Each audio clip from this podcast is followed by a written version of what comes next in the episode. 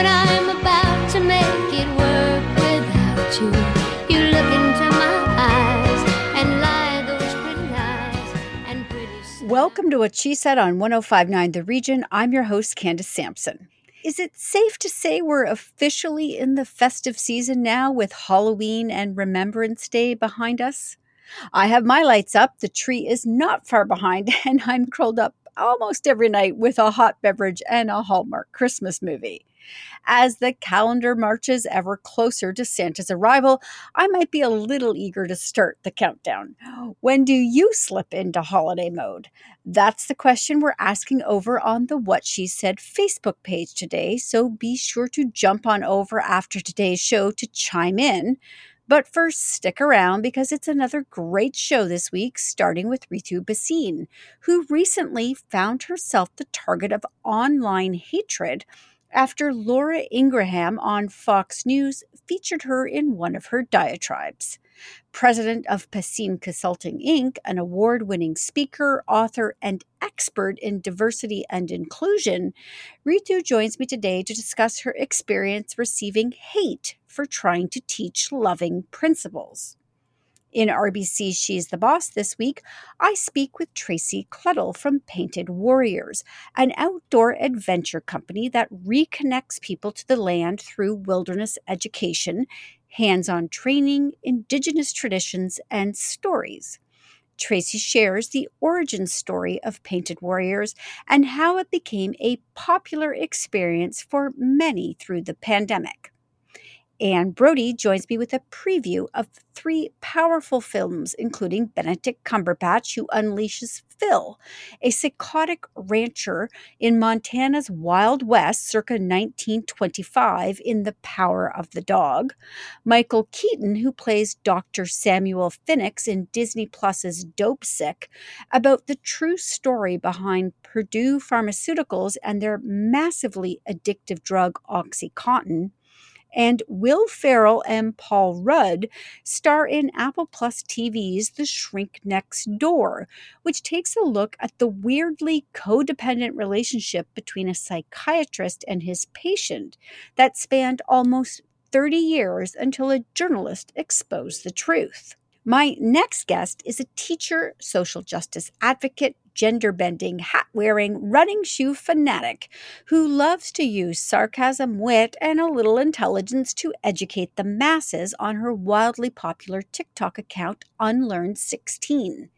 Joanna Johnson is dedicated to having the hard conversations without the anger and rage that stops so much of our dialogue today, and joins me to discuss how she's teaching healthy debate in the classroom and on TikTok.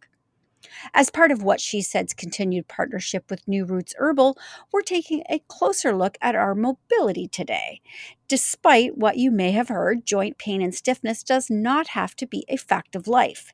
There is so much that you can do to prevent it and even reverse it so that you can stay active and get back to doing what you love to do. Dr. Caitlin Richardson joins me to share tips for prevention, maintenance, and recovery. Finally, gift giving is top of mind for all of us right now as the holiday season draws nearer, and finding a gift with meaning is always challenging. Tina Fanzo, founder and owner of Fight for Five charity bracelets, has a solution. She joins me to share the inspiration behind her impactful business that will have you crossing off two important things off your Christmas list this year the perfect gift and giving back. It's another full week at What She Said with interviews that empower, educate, and entertain. So let's jump in right now on 1059 The Region.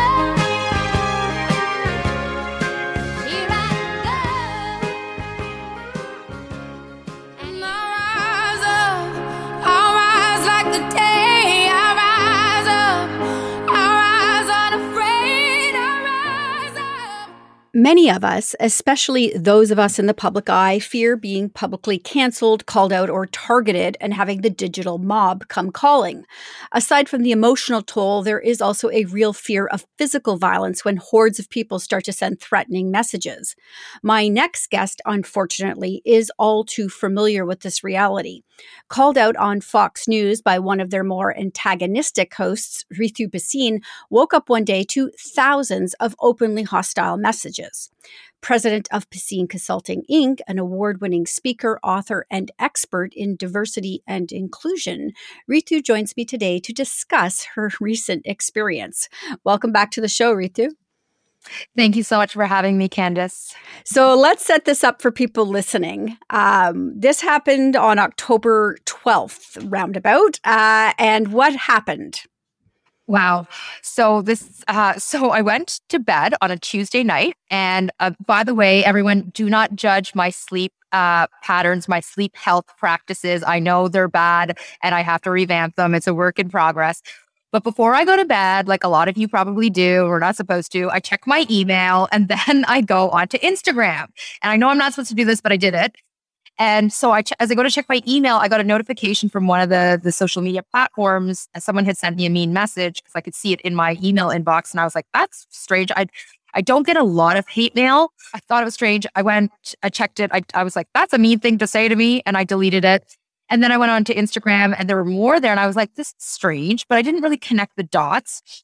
I went to bed. I woke up Wednesday morning and my team member she was up and at it earlier than I was and had sent an email to the full team saying, Everyone, OMG, I woke up this morning. And she's the one who manages our email inbox as well uh, through our website and had just been flooded with hate messages. We and she figured out what had what had happened, which is that Laura Ingraham uh, on her evening show the night before had done a 10 minute segment on exposing the DEI racket, diversity, equity, inclusion racket, and calling out professionals who work in this space, like me, and calling out the the ills of critical race theory.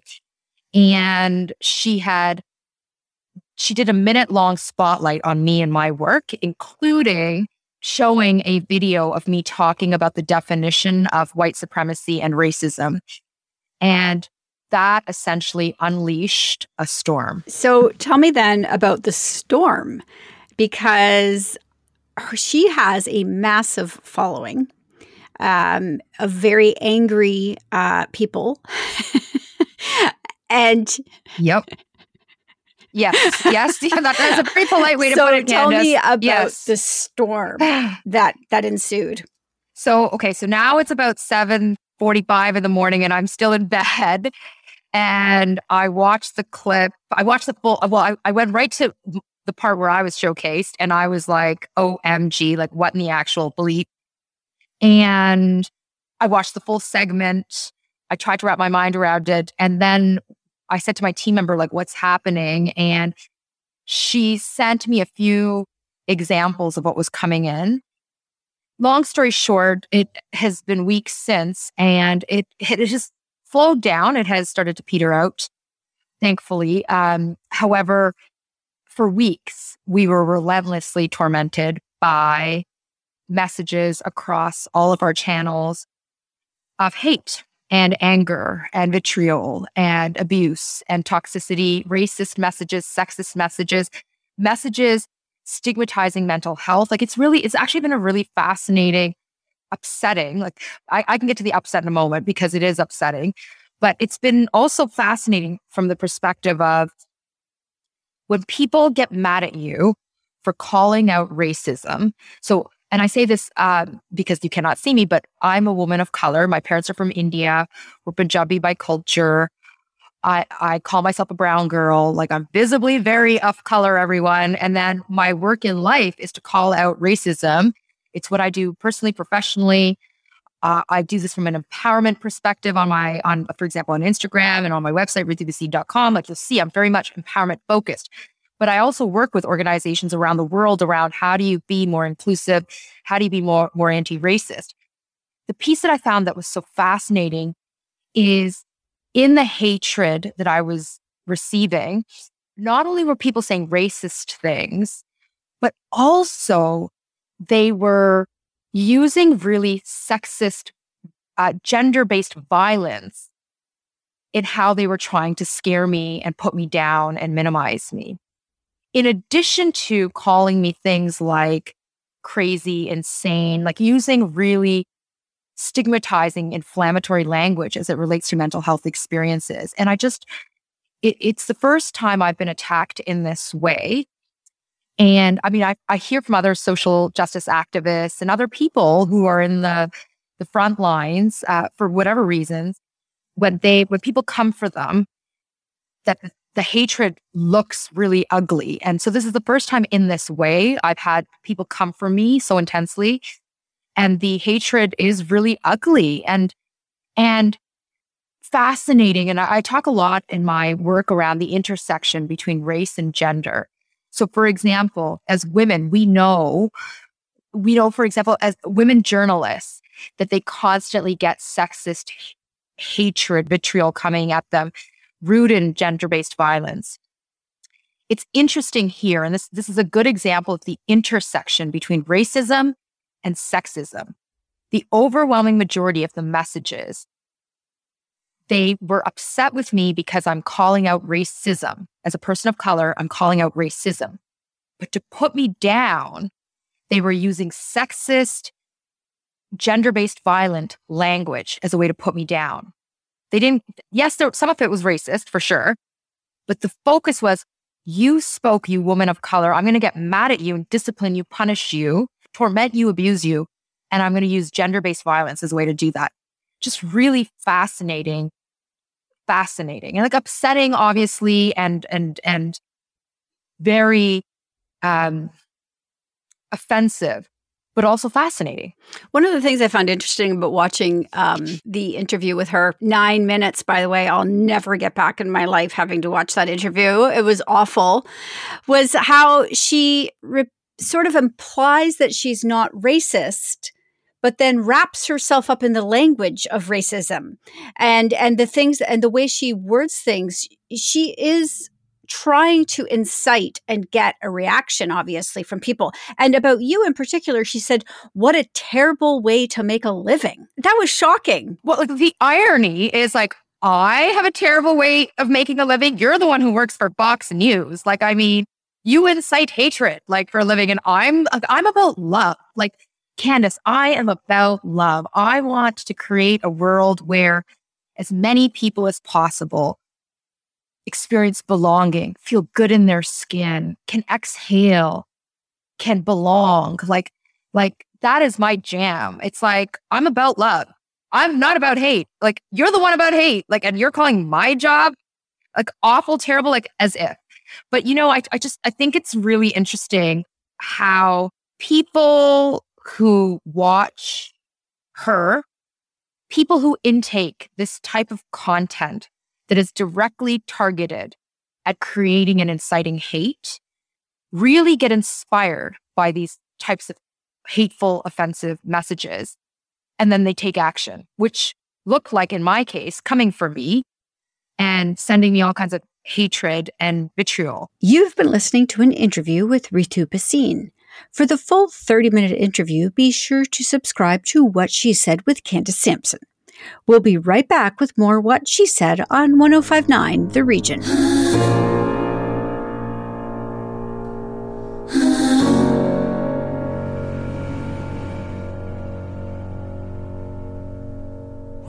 Stick around. More What She Said with Candace Sampson coming up on 1059 The Region. Welcome back to What She Said with Candace Sampson on 1059 The Region. When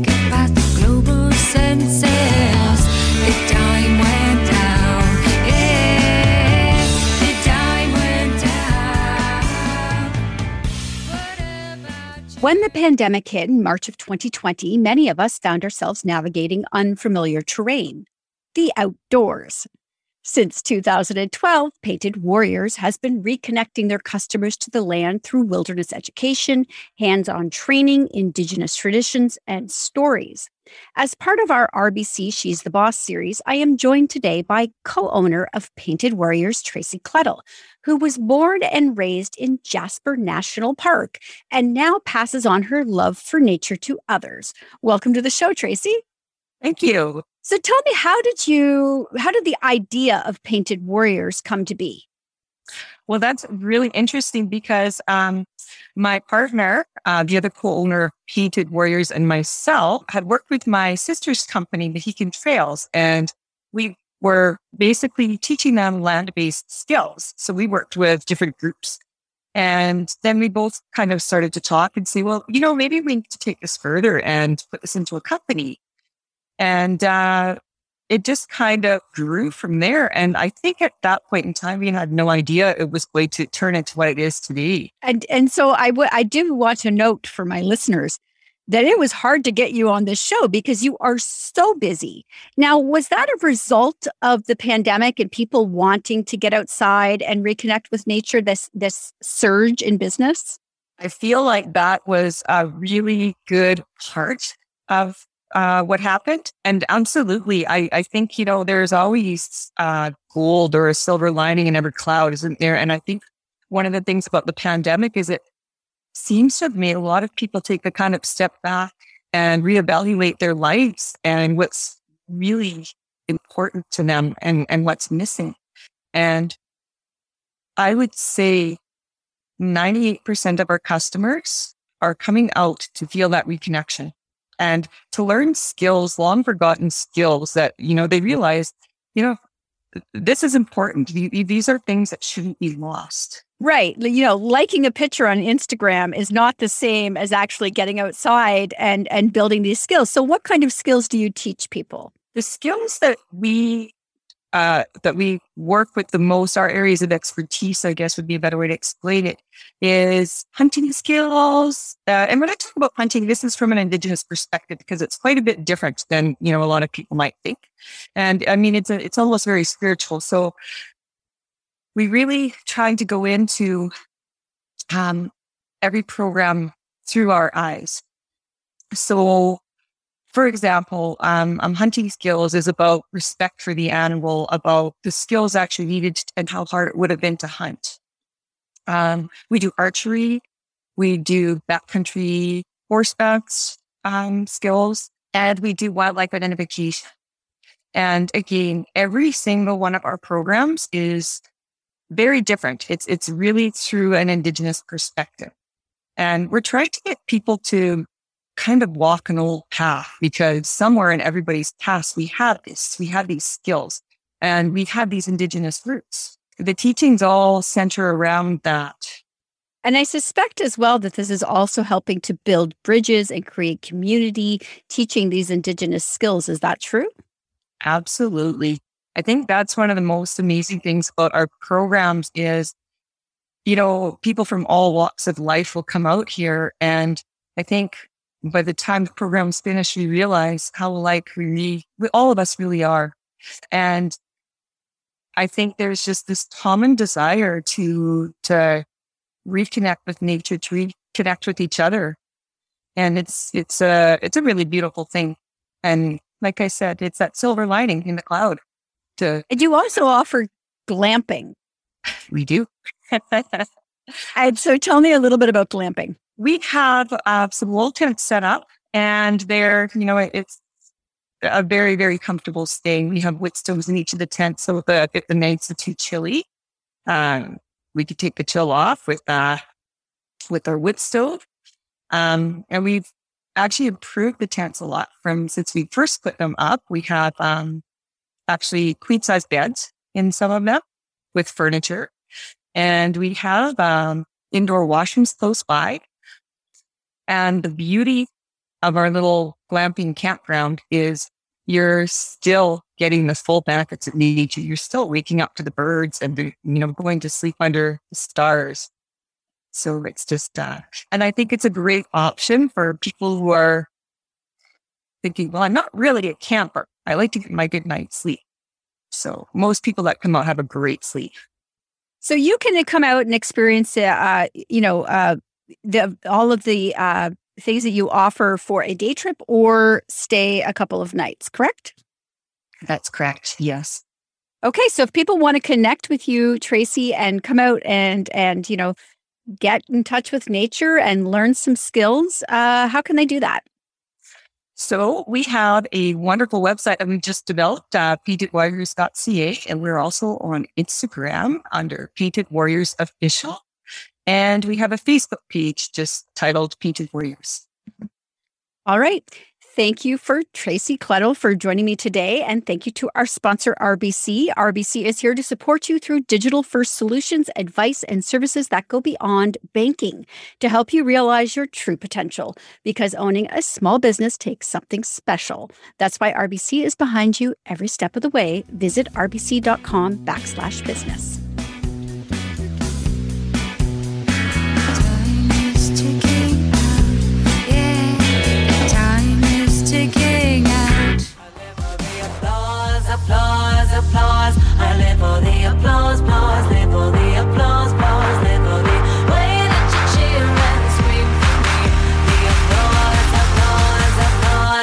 Joining me now for Saturday night at the movies is Anne Brodie, and you have more entertainment to keep us warm and cozy inside our house as the days get shorter and colder.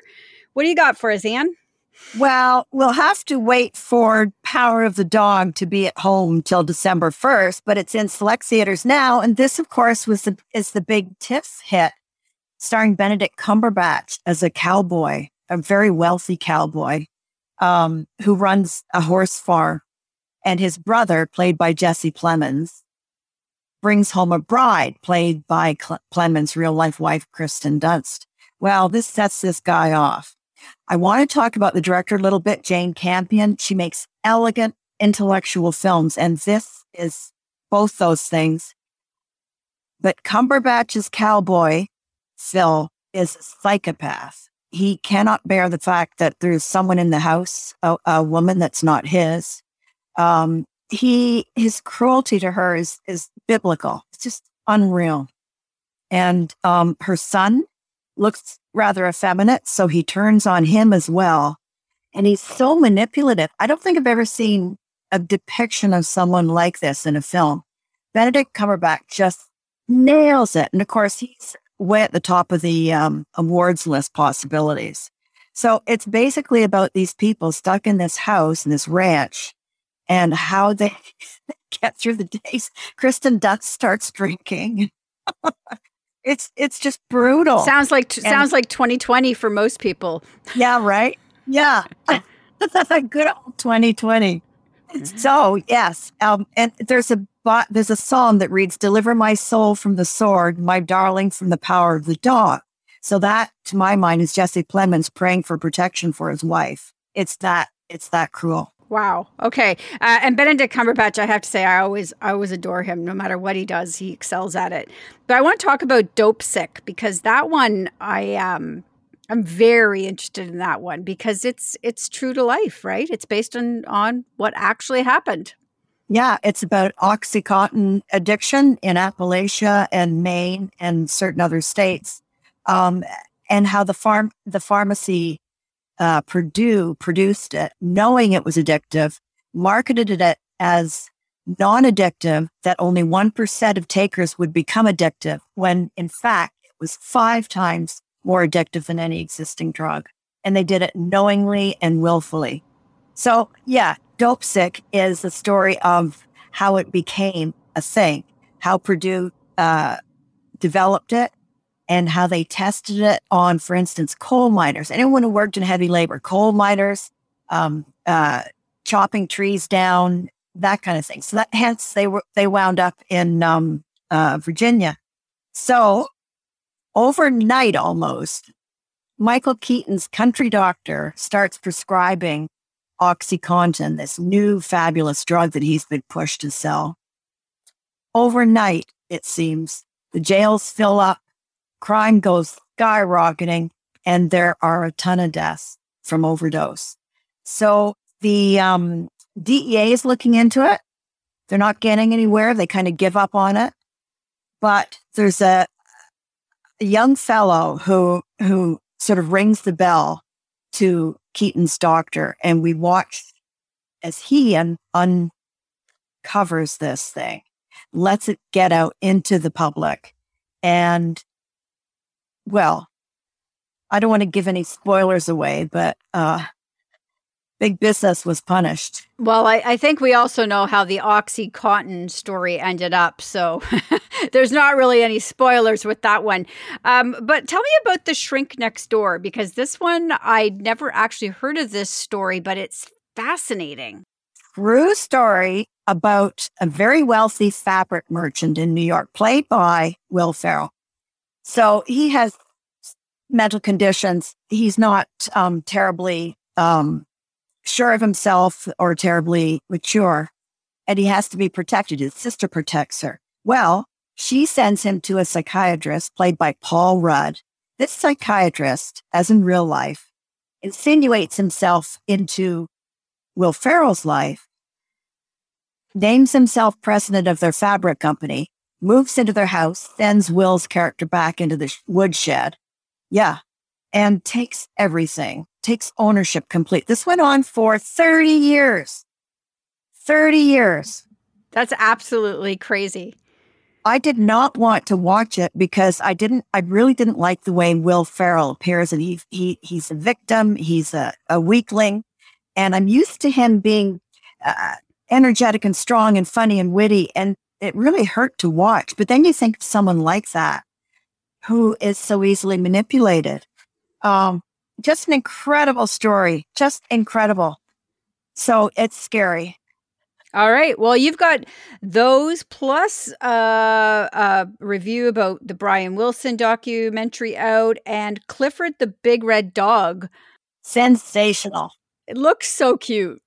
It is based on the Scholastic books. So it's uh it's a real spirit lifter. All right. Exactly what we need. All right, Anne. Thank you so much for joining me, and we'll see you again next week. All right. See you next week.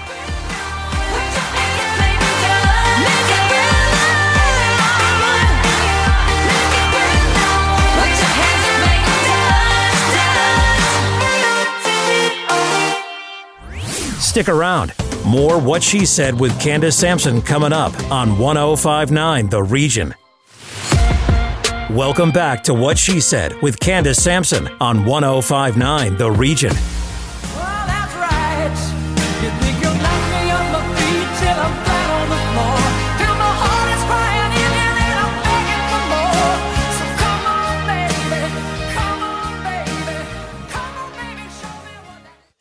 Education system is facing monumental shifts in the coming years with ongoing sociopolitical, economic, and technological challenges to consider. The pandemic, while not the root cause of these outside forces, has definitely helped apply pressure for change to come faster. My next guest, Joanna Johnson, is a teacher, social justice advocate, gender bending, hat wearing, running shoe fanatic who loves to use sarcasm, wit, and a little intelligence to educate the masses on her wildly popular TikTok account, Unlearn16. Joanna is dedicated to having the hard conversations without the anger and rage that stops so much of our dialogue today, and joins me now to discuss how she's teaching in the classroom and on TikTok.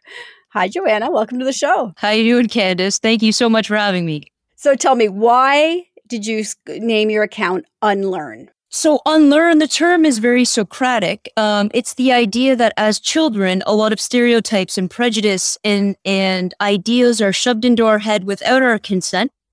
And as we get older, I feel that it's our job to pull them out, dissect them, throw them out if need be to make room for actual new learning. Now, did you hop on TikTok when the pandemic started, like most people? Absolutely, yeah. I thought it was my students kept trying to tell me to, to do it back way before, and they would show me videos, and I'd tell them to go away. Like, what are you showing? This is not. What what am I going to do with this? Um, and then the pandemic, and then I was in lockdown, and then and then and then, and I said, you know what?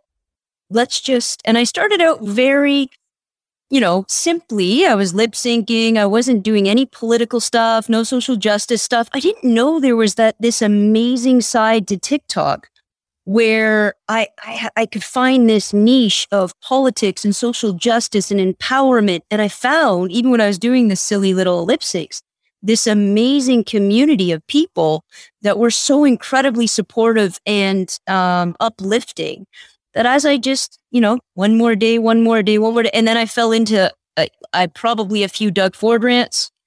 Um, and and I think it might have started because I, uh, you know, I I look the way I look for your listeners. You know, I I have the short hair, a bald fade. I have, you know, I wear baggy jeans. I do wear the hats, and some people take exception to that, and they take exception on TikTok. And I used to have a bit of fun with them, so I I would very nicely educate. I, I never got angry. I don't I don't swear. I don't get aggressive. Nothing like that. I'd use the occasional sarcastic hun. Um, maybe my dude, but but never get aggressive with it. And a lot of people are like, "Why are you giving them air?" And I'm like, "I'm really not. I'm not giving those individuals air. What I was trying to do is anybody who looks like me, different skin color, different um, religion. It doesn't matter what your difference is. Anybody that can be targeted like that, what I'm trying to do is give them a little bit of empowerment from my side. So the next time they face that, maybe I'll be in their head a little bit so they can handle that a little bit better. So, as a teacher, you experienced the same sort of thing that your students did when the pandemic hit, you know, being sent home, the disruption to routine. How now do you see the education system evolving uh, because of this? Will we go back to status quo or are there going to be uh, changes coming? I, I also I have the very big luxury of working in a private school. So I work in a small private school and I'm not when I say Metro Prep Academy, I'm also not talking about the sort of typical private school with the blazers and the dress code and the Mr. and Mrs. I work at a very alternative private school. So it really is sort of a utopia amongst a lot of other things. Um, for me, I've made a lot of changes with the way that I interact, the way that I teach. I rely a lot less on, you know, sit down and take notes because what I found with, you know, being on Zoom and teaching that way, I made my kids read the notes ahead of time. I made them come up with questions. I made them critically analyze. I made them question me and come up with questions so that the classes at that point started to be discussion and debate because they already did the legwork. So I got educated in the sense where I was like, I've really been doing a certain, I've been teaching for 19 years. So I've been doing it a certain way for so long. And I got to a point where this isn't the best for learning, for dialogue, for gaining an opinion of yourself. Um, the public board is a whole different situation. The problem with the public board is funding. And when they have 35 kids in the class, that's that's incredibly hard to surmount. So the kind of education I'm speaking to, which I think has incredible value in power, even if me, exactly me, were to be dropped in a public school classroom with 35, 40 kids, I don't get to teach the way that I teach now because of the dynamic of, you know, a much bigger classroom setting. And I think more education funding's getting cut. They're going to be asked to do more with less. I know public educators are expected to teach to a class and teach on Zoom at the same time. Absolutely asinine. You just can't, you don't, you don't do justice to either. And it's all about at this point, how do we how how does money get saved? So you talk a lot on your TikTok about openly about debate and conversation and listening to the other side. Do you think we're giving that skill enough focus in the classroom for kids to actually have that skill? No. Absolutely not. We're not. I mean, again, I live in a bit of a utopia, a bit of a like beautiful idea because if I have 35 kids, it's a very hard skill to teach. And what ends up happening, I think, you know, the kids that are going to do great at school, they're always going to do great. Put them anywhere. The kids that don't want to be there, trust me, they don't want to be there no matter who you are. But the 60, 70% kids in the middle, the quiet kids, the nice kids, they don't cause any problem, right? Those kids are going to get missed in this process because as a teacher of 35, I'm going to get brought over here or brought over there. And that kind of dynamic learning isn't going to happen on a on a huge level. Now, am I saying it can't like it's never happening? Of course not. But you have to have a pretty skilled teacher to be able to manage those many, like that many opinion in a classroom to make sure you're having an intellectual, balanced, respectful dialogue. Because the minute that's gone, you've stopped edu- educating as well, right? I mean, we see how that works with lots of politicians. You can't put 300 of them in the room. That nobody's having an intelligent discussion. And so I think trying to manage all of those ideas and, and then really be able to engage in every child's individual opinion, perspective, viewpoint, it's really difficult to do with 35 kids. So here's what I love about your account, and you often do this: is you, um, you know, you do get a lot of comments on your on your videos, uh, but you don't come back with snark, and you always come back with facts f- for people, and I really do love that, which is why I follow. Um, so when you're talking to your students today, uh, and we live in this sort of cancel culture, right? One wrong move and you're done. Uh, so, how are you teaching your students to open up dialogue and and come have conversations backed up with facts? Well, I think first you have to teach them, and this is the thing, you have to teach them what a fact is. I mean, look, when I grew up, when I was in university, we didn't have the internet. I know I'm dating myself right now, but I didn't have that, right? So everything I needed to do, I needed to go down to the library and sit there for 17 hours. Now kids can get information at the drop of a dime, but they don't know if it's good information. And we also have this phenomenon where a lot of the more, let's say, extreme views, whatever side of the fence you're talking about, are very noisy and very loud and get a lot of coverage. I know that we have the whole Facebook controversy and and I don't know why that was a surprise to anybody. You know, the the concept if it bleeds, it leads, that's been around forever.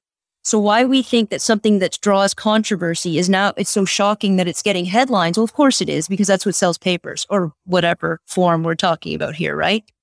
So with my students, um, I make them do one heck of a lot of research. I make them look at their sources. I make them cite their sources. And I and here's the kicker. I ask them to do some critical common sense thinking. My students are the, the beauty of it is they just want to know, right? They're not positioning themselves in a political agenda. They're not trying to get a television show or trying to be popular over here. So they don't live in that era of what's, you know, what's going to sell and what's not going to sell. They just want to get at more information. And a lot of people think, obviously, I have my own political tendencies, but a lot of people think that that's the only lane I drive in. When in actuality, if my kids are all over to the left, I'm very likely to start raising points on the other side just for the healthy conversation. Something we're lacking uh, big time. And I just had somebody on my show last week, on last week's show, speaking about uh, bringing civility back into into our lives, which we're also missing. Uh, and especially after being in isolation for so long, we're going to be getting back to together round tables with people, and we want that civility back in our lives and being able to have healthy debate. I want people to be able to follow you and connect with you because you're amazing, and of course, I want you back on the show for other topics. But in the meantime, where can they find you? And where can they follow along? You can follow me at TikTok at Unlearn16. I actually have a podcast out called Unlearn16 Classes in Session. That's on YouTube, Spotify, Apple Podcasts, uh, Amazon across the board. Um, I also have Instagram by the same name, Unlearn16. All right, amazing. Thank you so much for joining me today. Thank you so much, Candace.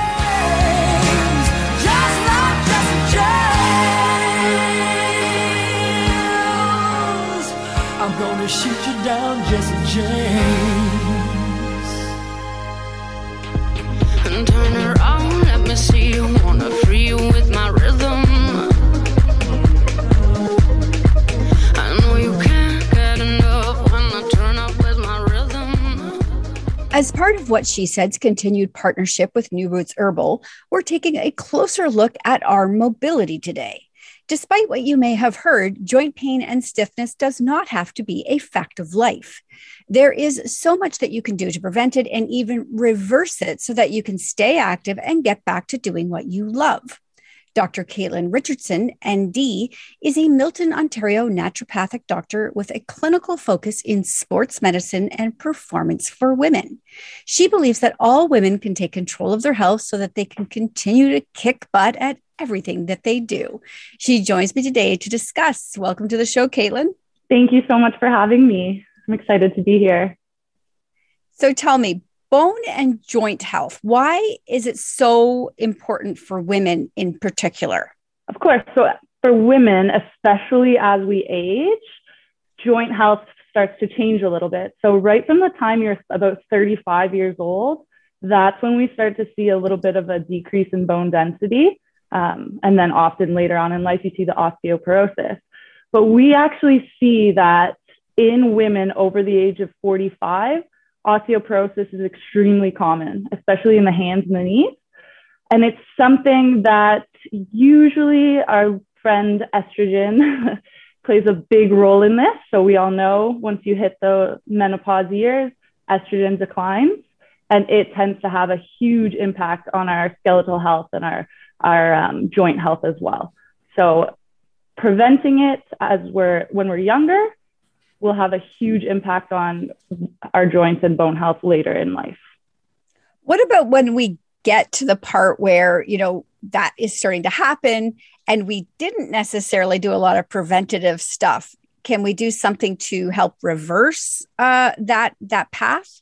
Yeah, absolutely. So there's quite a few things you can do. Um, my favorite is always exercise and diet. So protein is one of the biggest things that I recommend for women. Often we're not getting enough. So for joint health, especially, we really want to take care of our muscles. So protein, protein, protein. if our body's not getting enough, we're going to start taking that protein that we need from our muscles. And then we when we see a decrease in our muscles, we're not supporting the joints as well. And we really need that support, especially as we see um, that decrease uh, in the joints. So most women should be getting about 10 to 20 grams of protein every day or every meal, sorry, to support the skeletal system. And then from a supplement perspective, um, which is also really big, my favorite is natural eggshell membrane. So the reason I like the natural eggshell or NEM for short is because it kind of com- contains all of those supplements that you've probably already heard of. So glucosamine, chondroitin, collagen, and it even helps to lubricate the joints. That one's a big one that you can start taking and you'll notice a difference within seven to 10 days in the joint pain and stiffness. Wow. Mm-hmm. All right. I'm going to be looking. Sorry. What's that called again? Natural eggshell membrane. Okay. I've never, I've actually never heard of that. So I will definitely be looking for that. Um, so what about if there is pain though, and we need to heal it? You know, the, the pain is already there. We've already hurt ourselves. Um, how can we do that? How can we heal those injuries? Yep. So again, starting with the more diet lifestyle, right away, we all know we ice an injury or we ice something that hurts because it really helps with the pain. Um, but we also want to make sure that we keep moving it, gentle movement. So swimming, biking, those kind of things. You're getting movement, um, but also helping to build the muscles and keep things um, kind of in good shape. For that, the supplements I usually love, actually, um, curcumin. So that one's a big anti-inflammatory. Most people um, know what turmeric is, the spice. So it's that nice yellow spice that they use a lot in Indian cooking. Um, so curcumin is the active component of that, and it's really helpful for um, decreasing inflammation. And the other thing which makes it especially wonderful for women is it can actually help prevent muscle wasting. So if you're not using muscles, you'll lose them. So after an injury, when you have pain, if you're not moving and maintaining those muscles, often they start to kind of waste away and, and get smaller. But if you're taking curcumin, not only is it taking that pain away, but it's also preventing you from losing that muscle mass, which can lead to further problems down the line. And is is arthritis sort of um, is that common as we reach menopause as well? Yes, especially in women. Um, there, we're about three times more likely than men to have arthritis in our hands. Uh, knees as well, we're far more likely. And then hips, it becomes a little bit closer, but still, women are far more likely because of that drop in estrogen. And does collagen help? Because I often take collagen for my skin. I'm not taking it, but if it's going to help my joints as well, sure.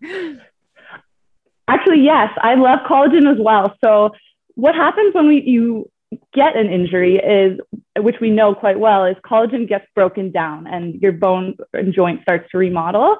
Um, and in chronic conditions like arthritis as well, we see that collagen's broken down.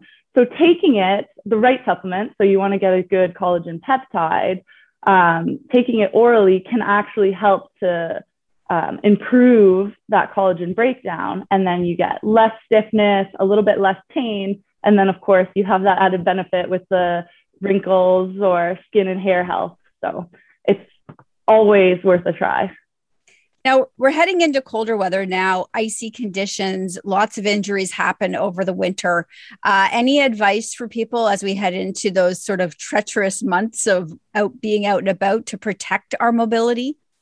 Yes, yeah, absolutely. So aside from the usual, you know, you can make sure you wear your boots and you have your winter tires on and all that, um, shovel the driveway, including resistance exercises very very important because because what that's going to do is one stabilize and strengthen the joints but it also helps to maintain balance so if you're working out all those kind of major muscle groups um, you're really setting yourself up to stay upright versus fall and then even if you do end up having a fall or a slip the increased muscle mass that you have is going to protect your joints from kind of slipping out of place or um, sustaining an injury. Okay. Caitlin, if people want to get in touch with you, uh, find you and your clinic, where can they go? Yeah, so I work in Milton at a clinic called Osteoathletic, but you can also connect with me online, um, Instagram, Facebook at Dr. Caitlin Richardson. Um, I'd love if you reach out with a message. And my website is also drcaitlinrichardson.com. Okay. And of course, you can find, uh, if people listening, they can find uh, supplements that uh, Caitlin mentioned at any natural health food store. And of course, you can look for New Roots Herbal there uh, for all of these products as well. Caitlin, thank you so much for joining me today. This is great. Thank you so much for having me.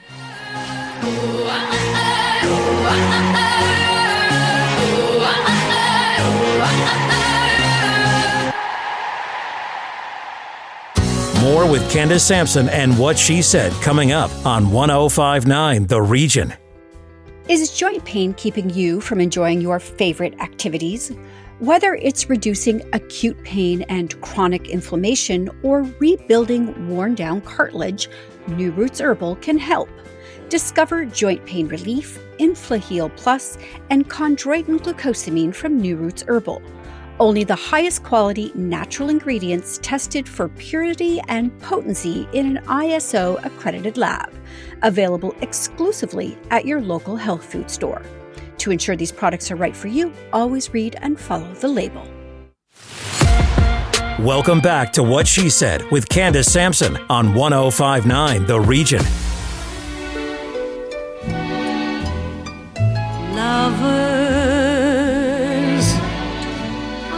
Very special people. Gift giving is top of mind for all of us right now as the holiday season draws nearer, and finding a gift with meaning is always challenging. Tina Fanzo, founder and owner for Fight for Five charity bracelets, has a solution. She joins me to share the inspiration behind her impactful business that will have you crossing off two important things on your Christmas list this year the perfect gift and giving back. Welcome to the show, Tina. Thank you very much. Thank you for having me. Your bracelets are absolutely beautiful, but I want to know what inspired you to start this business. Well, actually, it was a girlfriend of mine who asked me to come in uh, to help her. And uh, she is the original founder, but unfortunately had to leave uh, to move up north. And it's all mine now. So that was only six months into the business. Uh, so I've been doing it all by myself. Uh, her and I were very like minded. So I'm very happy to do it. It's a great pastime for me. Okay, so there this obviously has a give back component which makes, you know, you feel really good. You're giving something to somebody and you're giving back. What are the 5 charities that these bracelets give back to? All right. So I have um, Oceana, which I give to the Canadian division. I have Rainforest Trust, also the Canadian division. I have Soi Dog Foundation in Thailand, Save the Elephants in Africa, and Charity Water in New York. So they're all based on animal welfare and planet. Um, and I sell my bracelets for $20 and $10 of that actually goes back to those charities of whichever bracelet is purchased by the customer. Wow, that's incredible. So these are all well established, not for profits Yes. that you're giving to. So people don't need to worry about where their money is going, correct? That's right. They all have their seal of transparency. They all put their books online at the end of the year. They've been around, some of them since 1998, 2003, 2006. Yeah, they're well established. Okay, so tell me then, how much money have you donated um, since you started this in 2019? So I just finished the books today for October and I'm at 21,800 and change so far. That's a lot. Wow, that's inc- that's incredible. Yeah. How did you? Do you ever think about expanding to more charities, or are you going to stick with these five? No, I think I think this is all I can handle and I I love them all and they do such good work. So I will stick with these five. But um, you know, ten dollars is quite a lot to donate from from the bracelet. There really isn't anything left over. So I do it really because I love it and it's it gives me something to do in my retirement and it's making a difference. And people love the bracelets. They're all semi-precious stones. I make them all myself. That's a lot of bracelets I've made. I can, I can assure you. Uh, but no, I'll I'll stick with these five, and we'll see where it goes.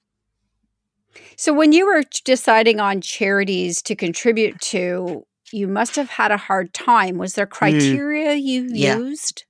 Yeah, well, uh, that's a good question. So, Linda, my partner, wanted Oceana and Rainforest. I wanted Save the Elephants and Soi Dog. And then when we looked at both of those, we realized we didn't have anything specifically geared to people. It was all really animal and planet. And then we chose Charity Water. And then we just said, okay, well, we can't decide between them. So we're just going to have all five. And that's where I decided the name would be Fight for Five. She liked it. And that's where we are. So, So all we're hearing about right now, uh, you know, for people out buying gifts, is the supply chain issue. Is this a concern for you? Um, it is. It is. Uh, it's very lucky that I always keep my stock very, very high. I'm going to be able to get through Christmas for sure, but um, a lot of people are having trouble. Some of my suppliers are too. Luckily, I got in way ahead, kept everything under control. But it's very true. Things are really backlogged. And Yeah, you ship globally, correct? I do. Yes, I, I shipped out to Australia. Was one of my very first overseas orders. That was so exciting. I wanted to take a picture and put it on my Facebook that I was shipping out to Australia. But yes, I do now. Yeah, That's globally. ama- amazing. So now, when people buy one of your bracelets, uh, do does each bracelet have a charity, or do they choose their charity when they're checking out? Right. Right. So they they will choose their bracelet. Um, each bracelet depicts the charity. So the design has been made to actually uh, represent the charity. So, for example, Save the Elephants will be all gray beads with two little uh, beige tusk-like beads and a little elephant with the mama on it. Uh, Soi Dog will have a dog paw and it will be in the colors of the dogs and the um, logo color for Soi Dog, that type of thing. So once they choose their bracelet, that's where the money goes and I pack it up in a really nice little envelope with a little sticker that says you've just donated $10. And inside the envelope is a lovely story about the charity, uh, how to clean your bracelet, um, what the beads do for your body, and a little bit about me, but not much because that's not really important. It's the other stuff that's important. And that's that's the kit there. So Amazing. Tina, I love this. And really, this year more than ever, giving a gift with meaning is so important. So I want people to be able to find you. So, where can they do that? Well, I do ha- I do a lot of live markets, and particularly I'll be at the Toronto Zoo December 10th, 11th, and 12th. So if you people love animals out there and the planet, you should pop in to the Toronto Zoo. Great place to take your kids. And also, I have my website, uh, fightfor5.org. You can uh, follow me on Facebook, Fight for Five as well. And Fight for Five and Go is my Instagram. But the markets are always the best. You get to see the product live. That information is all on my website as well. And I get to talk to the people and engage and have a little bit of fun too. So, so that's where you can find me. So please, please come to the Toronto Market and Toronto Zoo and see all the other vendors too. Incredible. Thank you so much for joining me today, Tina. I love what you're doing. Uh, this was a pleasure. Thank you, Candace. Thank you so much. That's it for What She Said for this week. Stay up to date with our newsletter by signing up at whatshesaidtalk.com. And be sure to follow on social at What She Said Talk on Facebook, Instagram, and Twitter for videos of these interviews and more. Finally, be sure to subscribe to What She Said with Candace Sampson on Apple and Spotify to re listen to this episode and find full details for all of today's guests. I'll be back next week with more What She Said on 1059 The Region.